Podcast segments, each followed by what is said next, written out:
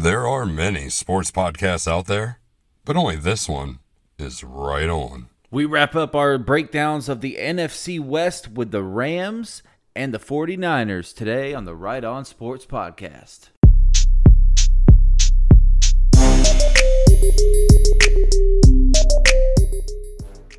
Welcome, everybody, to the Right On Sports Podcast. I'm your host, Kyle Wright, and I'm here with my co-host, Marcus Weisner. Marcus, how you doing, man? Hey, I'm doing pretty good, Kyle. How are you doing, man? You know, I'm fantastic. I'm actually sitting here right now. I'm looking at a Fanatics gift card that I have yet to mail out. I'm looking at a Team MVP and Bo's gift card that I have yet to mail out. I, I'm uh I'm doing this new thing where I just don't give a damn about anything for some reason. And I come home from work and I am a lazy bum. Hey, man. That's you know what that's called? That means you need a vacation. That's exactly what that means. It's coming, baby, because speaking of vacation, Marcus and I will be taking the week of July 6th and July 9th off from the podcast. Listen, guys, we're human beings. We're both going out of town. We're both going to be away from our computers. And just just because we're honest people, I don't want to tote my podcast stuff to to Indianapolis. So Marcus, you don't want to tote your stuff all over the place. So no, yeah, I've got three monitors. I've got a mic. I've got a gaming computer. I, that's, that's too much, and, and, a camera. That's too much. That, that's just too much. Yeah, I'm not. I'm not toting my stuff all over the place. So we are taking those uh, those weeks off, but we'll be back the week after with the AFC South. Very excited to get to that because we got a couple great people that are going to be joining us that week, including Chef Chris from Bo's Restaurant on 2304 Thomas Drive in Panama City Beach, Florida. Uh, if you want to call ahead, their phone number is 850 775 1828. Beautiful outdoor eating area. They have cornhole boards. They do have beer and wine. Uh, they are open Monday to Saturday. Saturday, I did not know this until last weekend, is breakfast only. So if you don't get to experience their breakfast during the week, go out there and give it a shot on Saturday. Absolutely incredible stuff going on out there at Bo's Restaurant. All right, so as you guys know, this week we are focusing on the NFC West. And what better way to kick off episode two than with the defending NFC West champions and the defending NFC champions and the defending Super Bowl runner ups, the, Sup- the San Francisco 49ers. And we have a fan of that team on the phone with us right now, Johnny Jacko. How you doing, Johnny? Absolutely, brother. Doing good. Thank you for having me. How are you? Hey, we're all good on this side of things. Marcus? Hey man, just another day down here in Tampa, you know, enjoying the uh yeah. the good weather down here, a lot of rain. So that's compared to I'm sure Phoenix, Arizona, it's, it's a whole different nine day. I think it was 109 degrees today. But just piggybacking off of what Kyle said, you you mentioned all these accolades, uh, winning the division, going to the Super Bowl, winning a couple playoff games. If you're a Niner fan, you haven't heard that that kind of noise in a while. So it's got to feel good. It's got to feel, you know, exciting to know that there's a future in this organization. And, and for going from, you know, a sub 500 team that couldn't find a way to win four games to winning 10 plus for hopefully, you know, multiple years to come. So it's an exciting time to be a Niner fan right now. Absolutely. Oh, easily. Marcus, before we get started, I have a question for you. What's that, buddy? And I know we're limited on time, so we're, uh, we don't have to go crazy. But was there like a mini Super Bowl parade today down in Tampa because I saw the first official images, non-photoshopped, of Tom Brady in his Buccaneers uniform. Oh man, came out today, and I know the Buccaneer faithful down there probably going ape shit right now. Well, I'm I'm probably about 20, 25 miles away from Raymond James Stadium. I could have swore I heard the cannons firing from over here, man. I'm sure. I, I thought I thought maybe it was some construction, but no, that was definitely the cannons firing. So appreciate the reminder of that well, Marcus, I'll lie, keep it Tom on you. Really oh. good in that red. Tom looks really good in that red, guys. Not gonna even lie. Holy moly. He, he, does, man. It's it's really it's a really weird thing seeing it though. It's I, I don't know. I, I guess I'm used to seeing him in a New England jersey or a Pro Bowl jersey, and it's and even then the Pro Bowl jersey not too often because he's usually in the damn Super Bowl. But Marcus, I'll keep it on you, bro, for the first question. All right, man. So let's go ahead and make the let's get this thing started. You you guys made it to the Super mm-hmm. Bowl. You almost won it, even if it mm-hmm. wasn't for Mahomes crushing y'all in the second half. I mean, that's another topic for another day. But Yeah. Based off of last season, what would you say your team did best to improve your chances of making it back to the Super Bowl this year? Absolutely. Well, a lot of a lot of, of, of things that people can't point out unless you really follow the team is is the whole offensive line situation. So we all know Joe Staley is the mecca. He's he's the example of the left tackle. But unfortunately, down the stretch, he got hurt a lot. And for those that don't know, um, he didn't play the whole Super Bowl. He got hurt, I believe, before halftime, forcing Jonathan Skule, the backup, in, in an impossible situation. And you saw the difference in the game once Joe Staley was out. So going out there and getting a guy like Trent Williams, who's arguably one of the best at his position, and having a, a foundational left tackle that can guard Jimmy Garoppolo's blind side and someone that's reliable down the stretch, I believe was the biggest difference maker between that Super Bowl team that you saw to the 49ers that we're going to see coming up here in September. And it, it's, well, it's, you know, and that's one position, but I'm, I'm telling you, the game changed once Joe Staley came out and we forced, you know, a younger guy to, to play in the biggest game, you know, of the season. So that's, that's a pretty tough task for a younger guy like Jonathan Stoll. So. I know this is probably going to sound a little crazy, but from the outside looking yeah. in, I feel like the best moves that San Fran made this offseason were getting rid of getting rid of the overcrowded depth. And what I mean by this was – they have so many good young wide receivers. They they went ahead and got rid of the veteran Emmanuel Sanders, and that's going to give yep. guys like Deebo Samuel a chance to step in and be the guy that we know he can be. And the same thing on the running back court. The, they trade Matt Breida, who I uh, thank you for that by yep. the way, because I'm a Dolphins fan. But they trade Breida to the to the Miami Dolphins. Probably get a great player for the future, and they take out that overcrowded running back core. So now Mostert and now Coleman are both going to get the touches that they both deserve. And I think that that was um, that was an undercover incredible move that the 49ers made. Absolutely, and then they let go of Marquise Goodwin too. Too, uh, and and so there's two wide receivers completely letting go, bringing in Brandon Aiyuk. You can definitely tell that Kyle Shanahan wants the younger, stronger, you know, upcoming regime versus the guys that have been doing it for a while. And I agree, we trim the fat in, in some of those, you know, skill positions that, and then don't forget Jerick McKinnon, right? We're still, I know the guy's been hurt for two years and he's been, oh, you know, kind of in the reserve spot. But this guy, are you know, just reading the forums, he's arguably supposed to be in the best shape of his life now. If he comes in and he's even half of what he's supposed to be, I think there's room for improvement in the 49ers running game, to be honest with you guys. So, and then on so top of that, too, well. On about too, don't forget that you guys traded DeForest Buckner and you got the 13th overall pick from the Colts, and you tra- and you picked a player that was younger, who's probably going to be a plug and play, might even be a day one starter on the defensive line. Exactly, and that's hard, right? Like, who wants to let go of DeForest Buckner? I mean, it, it was a tough thing, but you have a situation where you have Arik Armstead and DeForest Buckner, arguably similar talents, but you can pay Arik less, and then go and bring a guy in like Javon Kinlaw to to take over DeForest's spot. I think from a team standpoint, that was probably the best financial decision that they could make because cap, cap space in general is going to be an issue as the 49ers, you know, have to start paying these guys like Kittle and, and some of these bigger name guys like Arik who just got a big, big contract not too long ago. It's something to keep in mind as well. Absolutely, and I do think it'll. I do think there will be a little bit of a lingering effect from losing, uh, from losing Buckner, but it, it, it won't last very long if it if it hurts at all. So let's move on to the next question here. Um, usually, news like this comes out the day after we record. Uh, like the the Dalvin Cook news of his holdout came after like two days after we recorded our Vikings episode. Um, but it's pretty cool. So Kyle Shanahan just got a new six year contract, um, making him a top five paid coach in the year as far as a yearly salary goes. With that in mind, who do you think will be on the 49ers last? Or I'm sorry, who do you think will leave the 49ers first? Which is the way I should, uh, should word this question. Do you think uh, Jimmy G exits or do you think Shanahan exits? You know what? One thing I'll say about Kyle Shanahan is the, the best years that Kirk Cousins, Matt Ryan, and Jimmy Garoppolo had was with Kyle Shanahan. So, in my personal opinion, I think Shanahan makes the quarterback. Love Jimmy has all the tangibles that you want to, to be effective. But I, I think without Kyle Shanahan, um, Jimmy G does not have the success that he's had.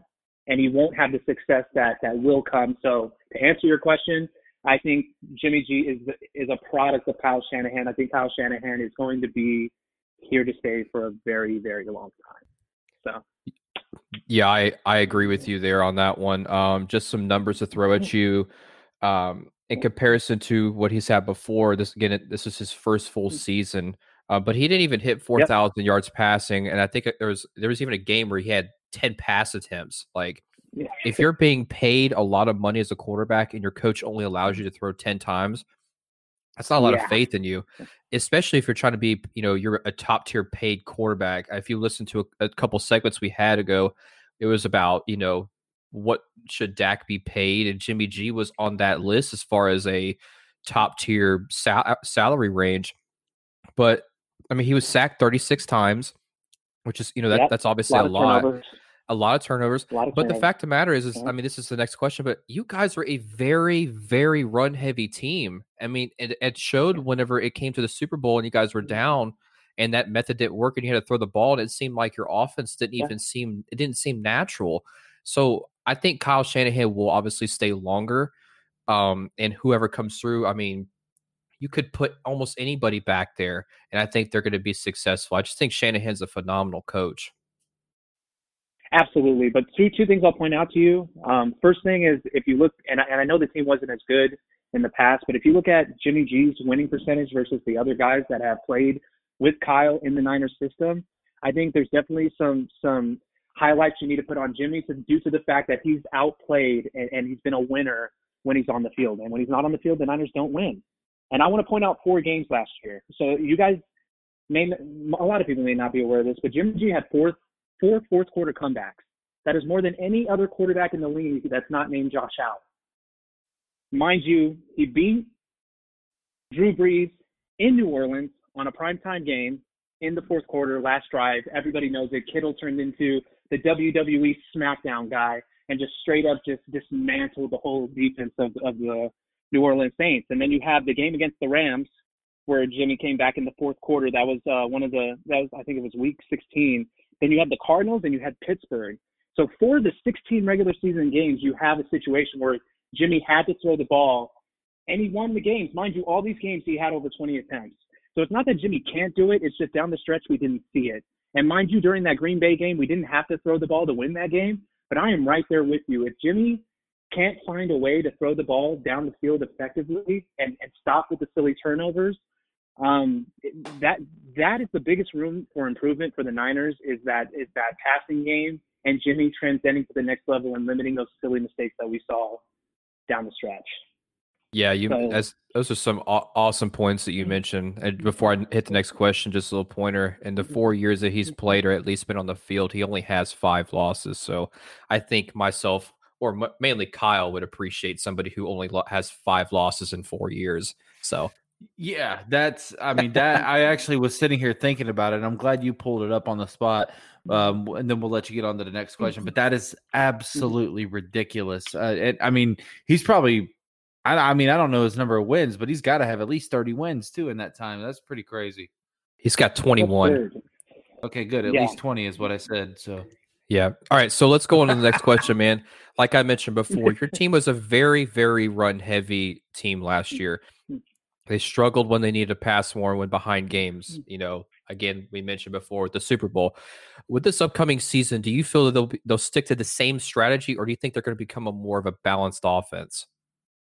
No, and th- the reason why I say that is every team in the league now has a full, full, full print analysis on how the Niners play football they know we're going to run the football. I mean, they know we have a dominant line. If we don't find the way to pass the ball better, I, I think the running game will be as effective as the passing game allows. So it's going to take a situation to where the Niners have to get better. Like you said, they trimmed the fat. They went after a guy like Brandon Aiyuk. In my opinion, he's he's got. I mean, from just a YAC yard standpoint, this guy takes the football and he finds a way to get it in the end zone. If he becomes the player that he's supposed to, and then of course we have the guys from last year, the younger guys, if that younger class can can transcend even further, and you got guys like Dante Pettis who we're hoping come to fruition, I'm hoping that these younger guys plus Kittle can complement the run game. But I'm telling you, if we're one dimensional and we're only running the football and teams know that, it's going to be a really long season unless we can get the passing game going, get the play action going, and get Jimmy Garoppolo more involved in, in some of our better offensive games. So we just got to pass the ball better. Period. Well, listen, I think it goes without saying that the, they need to definitely get the uh, passing offense just a little bit more involved in the team this year. But I do want to just kind of point out that run heavy is not necessarily a bad thing. So what you don't want is you don't want what you were saying there, Johnny. You you don't want the teams to know that you're going to be running the ball. You want to definitely get a passing game a little bit more established. But I don't think that run heavy is bad because what what does running the ball do? It trims the game down. It trims the game length yep. down. Less there's less plays, there's less everything. And when you have a defense like San Francisco who's going to hold the opponent to under 20 points, uh, you know, a lot of the time at least, you it's not so bad to have a quick game where San Francisco can score 20 24 30 points and they're going to be beating people and it's it's that's I don't think that running the ball a whole lot is bad, especially when they could have a three-headed monster in that backfield this offseason or this season with McKinnon, um, McKinnon, Mostert, and the other guy. Yeah, Coleman. Yeah, that's I that's think the same. I think you hit it right on the head. And and to be honest, you saw it firsthand. Like we beat Green Bay in an NFC Championship, only throwing the ball less than ten times. Mostert has four touchdowns, 250 something odd yards. So I'm with you. It's it's effective. The only thing that that I guess I'm I'm coming from is is the league grows fast, and people know what we're trying to do now. And if we don't get right. creative, and if we don't change things up, it's going to be, you know, you can only do the same thing so many times until other people start figuring it out. And I'm right there with you. I hope we still have a strong run game, but I really challenge the 49ers to, you know, to get very creative, get the play action going, get Kittle the ball any way that you can. Just, just get the ball in the playmakers' hands and kind of complement that run game um, with with more passing. I would like to see Garoppolo get over 4,000 yards. I'd like to see less than 20 turnovers. You know, you know, and I think if they do that in complement with a good run game, I don't think it's a crazy statement to say that we could see the Niners back, you know, in the Super Bowl for the next the next upcoming season. So, Mr. I think ultimately. oh no, you're yo no, I don't think that's crazy at all. I mean, I think that's that Chiefs 49ers Super Bowl could be the Lakers Celtics that we got for so long. The yep. at least Agreed. I mean, at least the late generation of it or the Warriors Cavaliers kind of thing. But let's move on to the heart and soul of this conversation the schedule. Mm-hmm. The 49ers are projected to be one of the top teams in the NFC, probably the NFL, and they have a great chance of making it back to the Super Bowl, which is in Tampa Bay this year. Mm-hmm. So, what is your win loss projection on the season? Is and do you feel like this is a Super Bowl or bust type of season? Um, to answer the latter of your questions, yes. And and only the reason I say that is where did we get worse? It, it, we got better in every category, in my opinion, as a team. I don't see anywhere where we've lapsed other than the divorce thing, DeForest Buckner thing we're talking about. So yes, I think it's Super Bowl or bust. I'm going to say 11 and 5 because I will not be surprised if the 49ers only win three of their six divisional games. I hate playing the Cardinals, I hate playing the Rams, and I hate playing Seattle because all three of those teams show up every time we play them.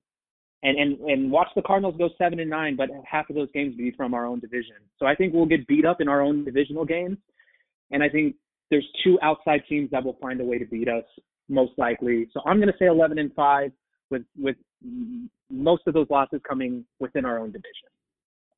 So I have you guys going 13 and three. I mean, I have. Okay. I just I just think that you guys are just you're solid all around the pieces that you guys struggle with, you upgraded. Uh, the one position you guys lost the biggest since Joe Staley, you got Trent Williams, and you gave you got him yep. for nothing, for nothing. I believe his last full season he played, he was the third best tackle by Pro Football Focus, and he was number one in passing and number two rushing. Like you, what? And you got him for was I believe was a fifth a fifth rounder.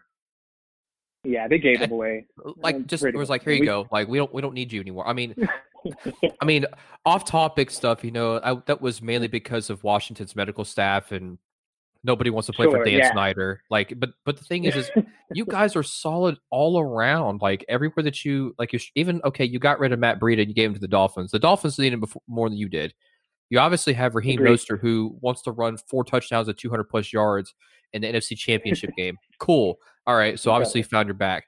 You have a third stringer who's making eight million dollars as a runner running back, Jarrett McKinnon. I mean, you don't really need him, but if he performs, it you know it's like a it's Oh, a win-win. Yeah, but I have you guys losing week seven, week eight, and week sixteen. Week seven is at What are at games? Fox. Week seven is at Foxborough. Week eight is uh at Seattle, and week sixteen is at Arizona. Like you mentioned, a couple of those those games, but ultimately, uh. Yeah. yeah. So I actually have you guys going to the Super Bowl in Tampa. Like I have you guys representing the FC, but I realistically think 13-3 is achievable. Um, they- but if like they could go 11 to 5, we'll we'll see. They could they could be worse. You know, they could go 16 and 0, but they have a, a solid team all around. Yeah, and I agree with you. And I wanna and I wanna be overly optimistic, and and I have in the past. But Russell Wilson has burned me so many times. I, I'm literally scarred for life, and so I'll never rule that guy out. He he was one inch, guys. He was one inch away from winning the whole NFC. Russell Wilson was one inch away from beating the 49ers, beating Drew Brees, beating every team in the NFC. And the only reason why he didn't, you know, get the bye week is because Dre Greenlaw, this rookie that comes out of nowhere, makes the best play arguably of the 49ers season and, and wins us the bye week. Um, but that's my argument is, is, is Seattle and Russell Wilson is an absolute nightmare. They're capable of winning every game. Uh, they're methodical. They find a way to get the ball on the last drive almost every game, and it's annoying. But between them and, like I said, the Cardinals just getting better offensively, um, I think that whole division is going to be one big bloodbath, and I'm really excited. Uh, but obviously, a little bit nervous knowing that you know it, it's anyone's game when it comes to these divisional games within the NFC West. So, yeah. All right, so I actually have the 49ers going 11 and 5 as well. Um, I have them losing to I have them losing at the Giants. The the thing about the 49ers is they always find a way to lose to teams like the New York Giants. It, it- at least once a year. Yeah. And I do Yep. think the Giants are going to be a little bit better this year. I don't I don't have them being completely I mean, I don't have them doing a complete turnaround, but I actually don't think Daniel Jones is that horrible. Um, I have them losing at New England as well. I have them losing at Okay. Seattle, at New Orleans, and uh, at home against Buffalo. I think Buffalo is definitely going to turn up this year. Um, but I have. I do have you beating my Miami Dolphins and Marcus's Dallas Cowboys. So you're welcome. Wow. Thank you. I'm flattered. But you know, they all three arguments are, are valid. And I'm right there with you. They can go 13 and 3, but 11 and 5 is not crazy. You see the schedule. God, you have to play Drew Brees. You got to play Russell Wilson. You got to play Dak Prescott. You know, you got to you got to play that whole division. Jones. hey, hey, it could be Andy Dalton this season, so I'm not pushing any buttons here. Oh my. By that, that'll be week 15. It could, I mean, it could. But let's face it. I mean, my Cowboys didn't beat one team with a record over 500 last year, so I'm marking that one as an L for me. you know what? I, I just we'll we'll see, but I'm telling you that offense. It makes every sense in the world for that offense to to just thrive. So we'll see with some of their you know new uh, players that they brought on board, Lamb and such. But I, I in theory, Dallas should be killing it on offense. So we will see, my friends. We will see. Absolutely. Well, hey Johnny, I want to give you a chance to deliver some of your final thoughts, and then we're going to move on to the uh, to the LA Rams. Awesome. Well, just in general, uh, like I said, it's an exciting time for the 49ers. I've been a longtime fan. I've seen a lot of grueling years. I've seen, you know, I was the the knucklehead at, at 24 years old that got season tickets when Chip Kelly was was coach. I'd fly out uh, to San Francisco, Santa Clara every Sunday and watch the 49ers get absolutely destroyed. I think 2 and 14 was the record that year.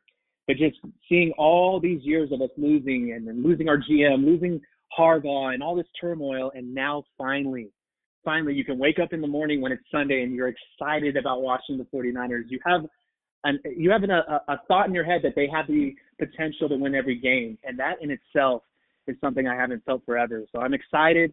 Uh, I'm, I'm grateful. God, I'm grateful, and I really, really hope this lasts forever.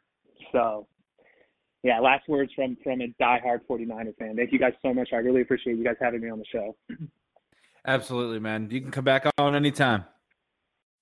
Awesome. Kyle, Marcus, I hope both of you have a good day. Thank you so much. I appreciate it. Thank you, bud. All right, guys, we're going to take a short break. We'll be right back with the LA Rams. Planning a trip to Disney can be extremely stressful, more stressful than it should be. That's why when my wife and I took our honeymoon there, we used Adventures with Ally. Ally planned our entire trip for us from the moment we left our home to the moment we left Orlando, and everything was absolutely perfect.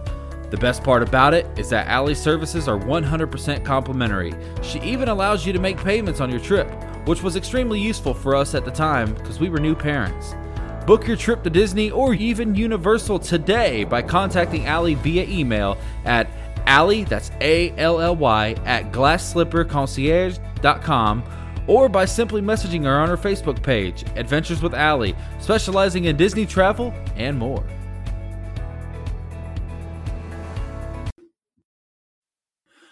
All right, welcome back, everybody. Thank you for staying with us. We actually do not have a Rams fan on the phone, so we're going to get into the reasons why here in just a second. But in the meantime, we want to plug our good friends over at KL Skaggs Heating and Air LLC. It's really hot outside, guys.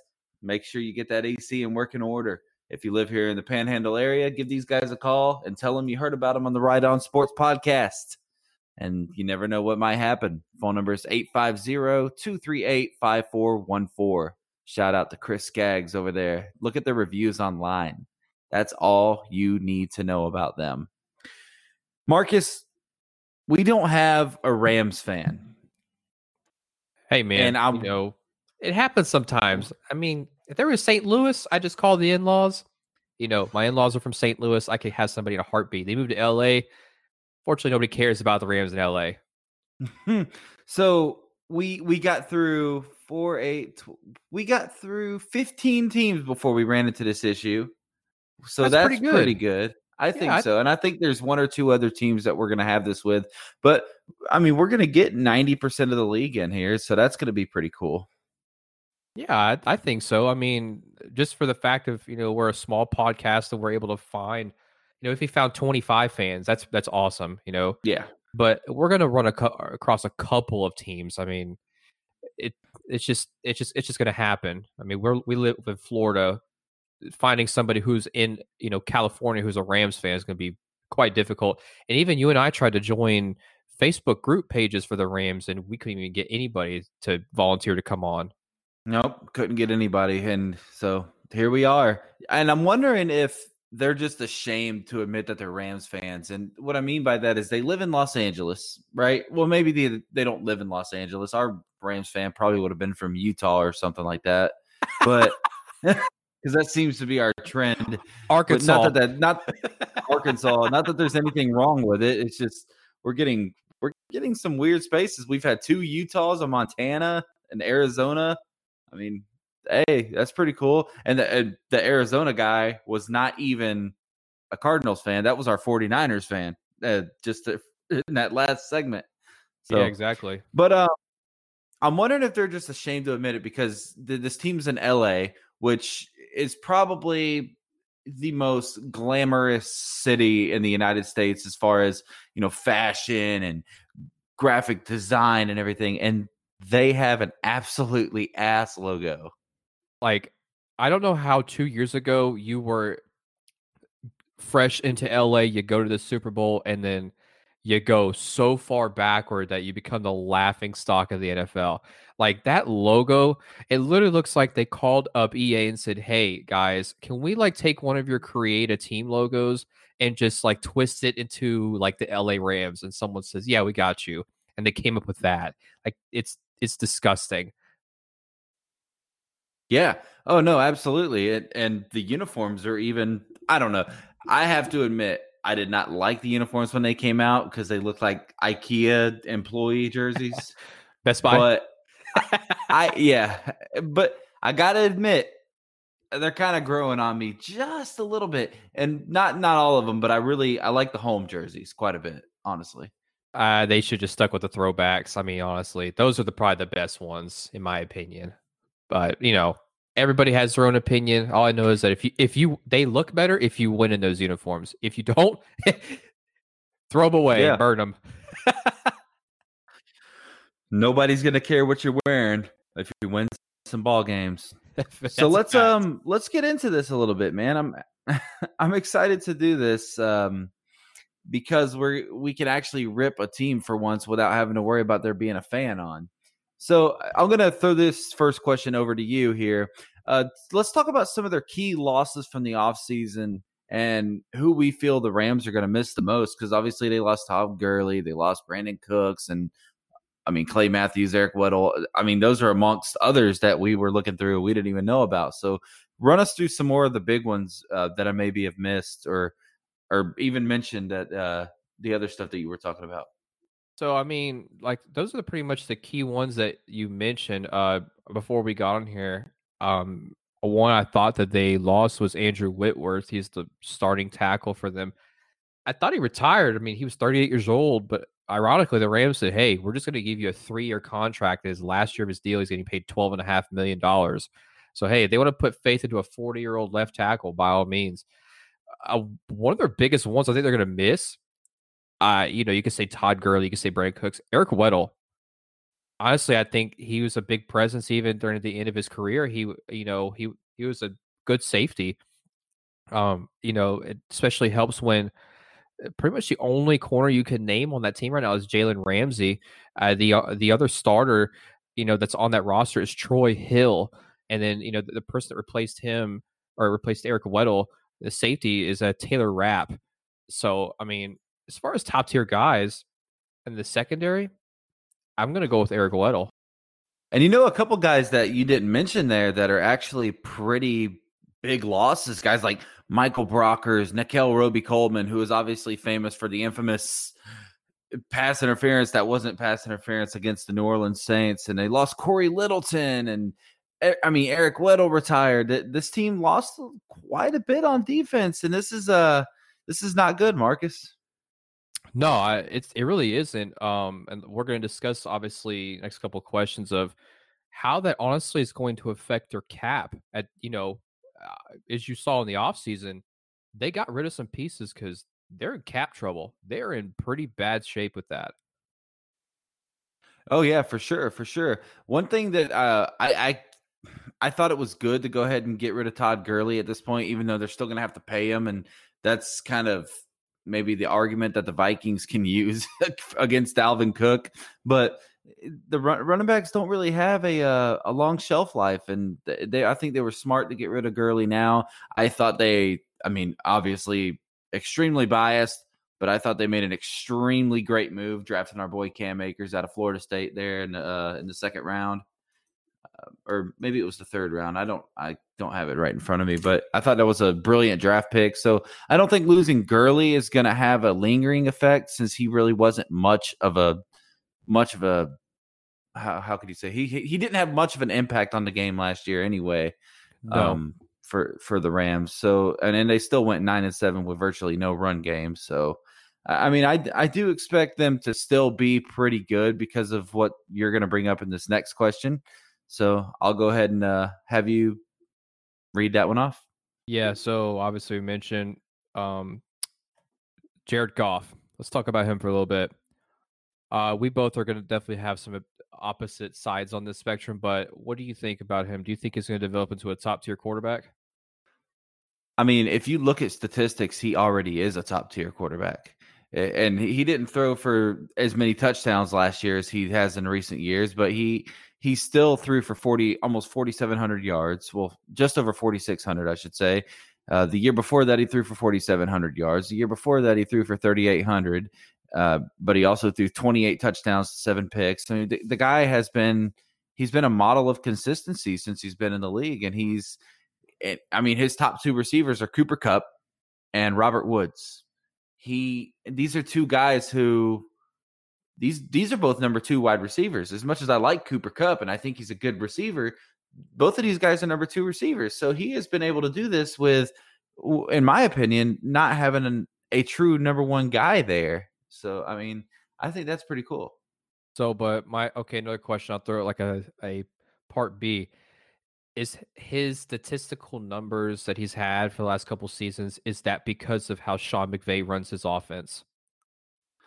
Well, I mean, is Tom Brady's success only because of Bill Belichick? I mean, we can't see fault that. somebody. That's been the twenty-year question, my brother. That, that's Well, the, I that's know, the thing that people don't. I I mean, we're gonna find out this year, aren't we? We're gonna we're gonna we, find we are. We're gonna we're gonna get the answer to that one. But then you know, there's always there's gonna be an asterisk there. It's gonna be well, he is 43 and he did get sacked 48 times because he's gonna get sacked 48 times this year. I, I mean, I'm not gonna. I think that Jared Goff is going to be a good quarterback. I don't think it's going to be a top tier. When I think of top tier, you got you got guys like Aaron Rodgers, Drew Brees, Russell Wilson. Uh, I mean, those are top. See, those, those- are top tier. Those guys that you just mentioned, I have those. Uh, the way I kind of run it is I have elite, top tier, mid tier, and then Baker Mayfield. Okay, so like when I consider top tier, I'm I'm like top top ten. You know what I mean? And you know, middle tier is you know like top eleven to you know 17, 18, and then you know you've got your like all right, well they're just an you know average at 19 below. You know what I mean? Right. But so my tiers are we obviously you know elite. You know some people top five. I don't think Jared Goff's going to be a top five quarterback. I I just I personally don't. Um, it's just I mean, his numbers do show, like you had mentioned before, he had you know four almost forty seven hundred yards pa- passing, thirty two touchdowns, twelve interceptions last year. But um, just in retrospective of just comparison and you know the the ability to win, yeah, okay, they did go to the Super Bowl a couple years ago, but I mean that offense was terrible in the Super Bowl. I mean, well, that offense in general, the and in both the Patriots and the Rams, it was just it was terrible. I mean, the the best play of the game was Brady throwing a was it a 35 yard pass to Rob Gronkowski and Julian Edelman won the MVP, but that's beside the point. Yeah. Um, he, Jared Goff needs to do more, especially in, in the Mm-hmm. clutch moments. He he's got to, and if this is actually this year is actually a really good test. Um, with San Fran being a, a great team, Seattle being you know Seattle like they've always been, and Arizona being a very good come up team like we've talked about in our last segment. This division is going to be very very tough. So hey, if the Rams come through and Jared Goff gets them, if he puts gets over 4,500 yards, they win the division somehow. Hey, then you know I'm eating my own words at that at that point. I mean, here are some numbers to look at as well, man. Uh, um, you know, he went 0 and 7 in his first season. Uh, his rookie season, he he only started seven games. He went 0 and 7 in those games, kind Jeff of Fisher rebuilding. syndrome. What's up? the Yeah. Jeff Fisher syndrome. yeah, exactly. Well, pretty much exactly right. But since then, since that point, he has a 33 and 14 record as a starting quarterback, and that is that. I mean, that's top tier. That's that's really good. And you Whoa, can whoa, whoa. argue they have a really good defense. They have all this, all this. But th- when when the dude's throwing for 4,700 yards and he's got a 33 and 14 record, that's pretty good. so let's throw that at there. You say that's top tier. My boy Dak Prescott is better at that when you consider the win loss record and having this. So, are you saying Dak Prescott's top tier? I want to hear. The- I want to hear from Kyle Wright's mouth that would compare those. Absolutely not. Jared Goff is Jared, Jared Goff is two or three steps above Dak Prescott. Oh, stop it! One hundred percent. One hundred. How many? How many? It. He had more playoff wins in one season than Prescott has in his whole career. Marcus. Well, I can't help that. Okay. I mean, the Rams had a phenomenal defense last year with Aaron Donald and, and Jalen Ramsey and Eric Weddle and Clay Matthews, and they had a great defense. I mean, Well, Lord, ma- Dallas couldn't couldn't get anybody. They had Byron Jones as their best corner, and then when he went down or he was playing safety, they had nobody at corner. Anybody could throw the ball on us, but that's, that's beside the point. I, I'm just saying when you threw that and you said that the win loss record and the stats made him top tier, I just had to be like, oh, is Dak Prescott top tier? I mean, if top tier ranks as far as what you were saying in the top eighteen, then he's probably he's probably top tier. I mean, I I think I have him about eleventh or twelfth on my top on my top quarterback list. Yeah, yeah, again, this is another conversation for another It, day. it is. It's another conversation. But I don't. I don't distrust D- Jared Goff at all. I, I mean, I, I like the guy. I think he's a really good quarterback, and like I said earlier, he's done it with garbage. Uh, Yeah, essentially, I, I agree. I agree. He he is good. There's nothing wrong. And I There's mean- nothing wrong with saying that. he has gotten his team there. And really, they should have won. If Brandin Cooks doesn't have rubber hands, I, the Rams win that game. I'm or I mean, if Todd Gurley didn't have you know arthritis of a 55 year old man, who Yeah. knows? Because No he did so good in the regular season. All of a sudden, you know, we're like, oh, here's C.J. Anderson coming from nowhere, and then running against Dallas and going to the Super Bowl. Like, And What what, the hell? I have to wonder if he just mentally checked out. he was like, nope, I'm done. It's so crazy. weird. Well, hey, let's uh let's move on here, and I'm going to throw it back to you. Let's talk about the cap issues that they're about to run into. Oh man, it's gonna be great. So let's start. Let's start with this. So rank it first to worst as far as the cap goes. The Rams are 28th. They have um they are negative eleven million four hundred forty four thousand one hundred forty four dollars. Uh, that number may seem pretty crazy, but like I mentioned to Kyle before the show, there's only nine teams that are above the cap space. Eight of them have a losing record. Eight. The only one who doesn't is the Eagles. So that's something to look forward to. But here's some players that are going to be um, coming up on contracts here soon too. Uh, Robert Woods, Cooper Kupp, Josh Reynolds, Gerald Everett. Now, okay, that's a that's a second tight end, but you know that does happen. Austin Blythe, starting guard. Um, then you've got let's go to the uh, defensive side. Oh yeah, Jalen Ramsey. That's the gonna be best one. cornerback in the league. Uh, Pro Football Focus doesn't say so, but again, Pro Football Focus carries no weight. They carry no weight. uh, their other starting uh, cornerback, Troy Hill, starting free safety, John Johnson. These are all guys that are unrestricted free agents. So it's that's crazy. And then on top of that, too, they're also carrying $32 million in dead cap against Brandin Cooks, Todd Gurley, and Clay Matthews. And then the following year, they got 8.4 million again against Todd Gurley. So they've got, you know, to keep a team competitive, you've got to you got to have cap room. You've you've got to be able to sign veterans because you know it's like any other league. You in order for you know veterans, you know once they get to a certain age, they want to be able to compete for a Super Bowl. They don't want to just get a lot of money. A lot of times they get that when they're young. They want to get a ring if they haven't gotten. That's why you saw uh, quite a bit of veterans who you know took a pay cut to go to the Patriots. Some are doing that now with the Buccaneers. It's it's a trend in all sports. It, it's just it just happens that way. Players do that in the NBA with LeBron James. Did that in Miami. They did it in Cleveland. Now they're doing it in LA. But to stay competitive, I mean, on top of that too, you know, you still got to sign draft picks. First round draft picks are not cheap. If No, you have a high tier pick, it's it's expensive. So that's why you see a lot of team a lot of times, you know, when you wonder why teams trade out of the first round, it's it's a cap. It's cap issues.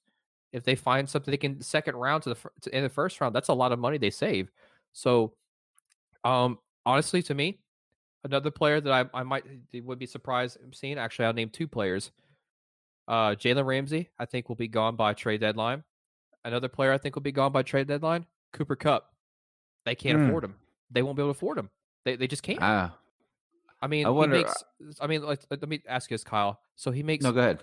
this season right now, or this upcoming season, Cooper Kupp is going to be making two point three million dollars. Two point three. You're going to tell me he's not going to ask for thirteen next year? I mean, this guy had almost 1,200 receiving yards last year, man. He's been, uh, I mean, and you look at what he did in 2018 in just an eight game span. He had, uh, he had five, almost 600 yards that year. And then in, two, in his rookie season, 2017, he had almost 900 yards. And that's considerably good for this guy. I mean, that's, I, he's going to get paid somewhere. And I think you're right. I think, I don't think they're going to be able to afford him. I don't think so either. I mean, what he's his worth versus what he's going to get paid, that expectation, what that how much he's against the cap, it's going to be hard. It's really going to be hard, especially if a team like I don't know the Redskins or hey, the Dolphins I mean, Mm. they could they can come through. Like, the Dolphins have the cap space for it. You've, I mean, the Bengals could use extra help with with Joe Burrow. The Colts could definitely use somebody. The Eagles. I mean, teams that are these are just above the cap. You know, you have significant room below the cap, but these are teams that are above that. If they were to pay him a top tier wide receiver money, they could afford it if they really wanted to. No, yeah, absolutely. Absolutely. So moving on, let's get to the last part of this. Uh break down that schedule and tell me what you got them doing this year. All right, so let's uh let's break this down. Uh short and sweet, seven to nine. Um I have them going 0 and 3 at the beginning of the season. Of course, they got week one, first game of season, Thursday night football against my boys, you know, Dallas Cowboys. I just, you know, that's a lot of expectations on the line for both teams actually. But, you know, I just think Dallas is gonna pull that one out. Um, then they go week two in Philly. Uh, it doesn't matter who you are, if you're going in Philly, good luck Yep, week three they're playing week three re, they're playing in Bills Mafia. Oh, hey, good good luck again. Um but then you know they got the Giants and Redskins, which are pretty much two bye weeks.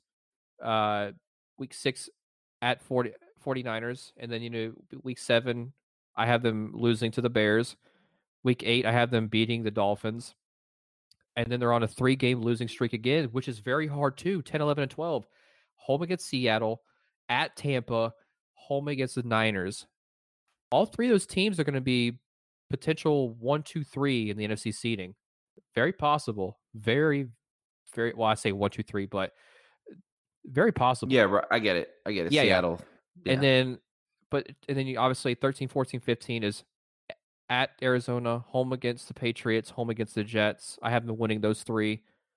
And then at Seattle, week 16, I have them losing. And then week 17 at home against the Cardinals, I have them winning that one. So, I mean, it's going to be, it's kind of like, it's going to be a stagger of wins, like a group of wins. But seven nine, I just think that's realistic. You know, nine and seven at the highest. I don't see anything 10, more than 10 and six or six and 10. I don't, I don't see that unless they just, they say, you know what, let's restart this thing. You know what I mean? Let's, let- unless they Oh. just t- unless they pull like a Miami and get like a bunch of draft picks and just surprise all of us, or like if Jared Goff goes down for the season, yeah. you know, but- I mean, injuries like that. Uh, so, but other than that, if, if everybody's healthy, seven and nine is realistic. I agree with nine and seven. Kind of nine and seven is my cap. Seven and nine is my bottom of the barrel because this team is still they they're still good enough. Uh, like you know, all things considered, like as long as they don't bust apart, like you were saying, and like trade Aaron Donald before the deadline and stuff like that. As long as this team holds together and they stay healthy, this is worst case seven and nine, best case nine and seven team. Uh, again, I have them at eight and eight. I'm going to kind of just play the sitting on the fence game. I have them starting zero and three, and then I have them. Uh, I have them beating the Giants and the Redskins, and then I have them losing at San Fran. I have them losing at Miami. I have them upsetting the Buccaneers in Tampa. Uh, I just think that you know Tampa Bay is going to lose a couple games, and this is one of those games. I think. I mean, they're Possible. they're still the Buc- they're still the Buccaneers, even with Tom Brady and Rob Gronkowski. It's still the Bucks. They didn't do that much to get better. They just signed a 42 year old quarterback and a retired tight end. Let, Hey, let, us slow the let's he- slow down.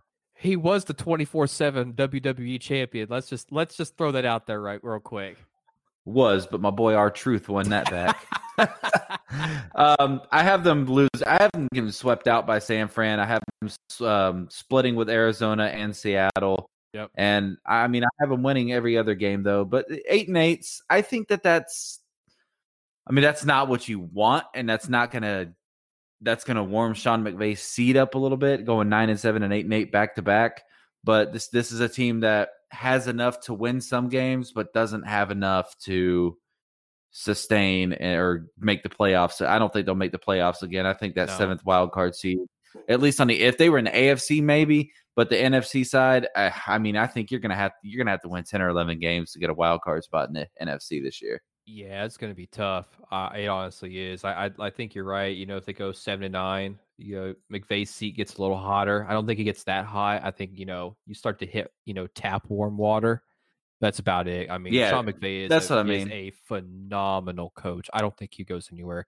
I think like if you're we're on our last uh our previous segment with the Niners, I think Jared Goff goes before Sean McVay goes. I, I I do. I mean, I think that if let's say if, you know, let's let's throw a perfect scenario. If Trevor Lawrence goes to the Rams and he's paired with Sean McVay, that I mean, they're still gonna they're gonna be successful. So, but like you said, Aaron Donald, if he goes, I, I was like, oh, like that team would be terrible.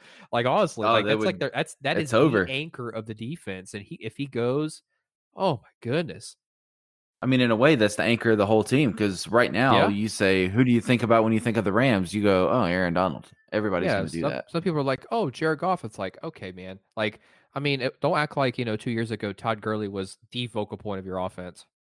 Right. well, Marcus, you got anything else for this man? Nah, buddy. I think we pretty much hit hit all spots on this stuff. Uh, it's it's pretty nice to be able to do a segment by ourselves. We we haven't done this in like two months. no kidding. We do miss having fans on. So we'll be back on Monday. And I believe we are going to the AFC West. And I think we're kicking it off with the defending Super Bowl champions. yeah, and and the Denver Broncos. By the way, we might be doing this again for the Chiefs of all teams. Really? Just us. Yep. As of right now, as of right now, but we'll see. All right, guys, we will be back on Monday.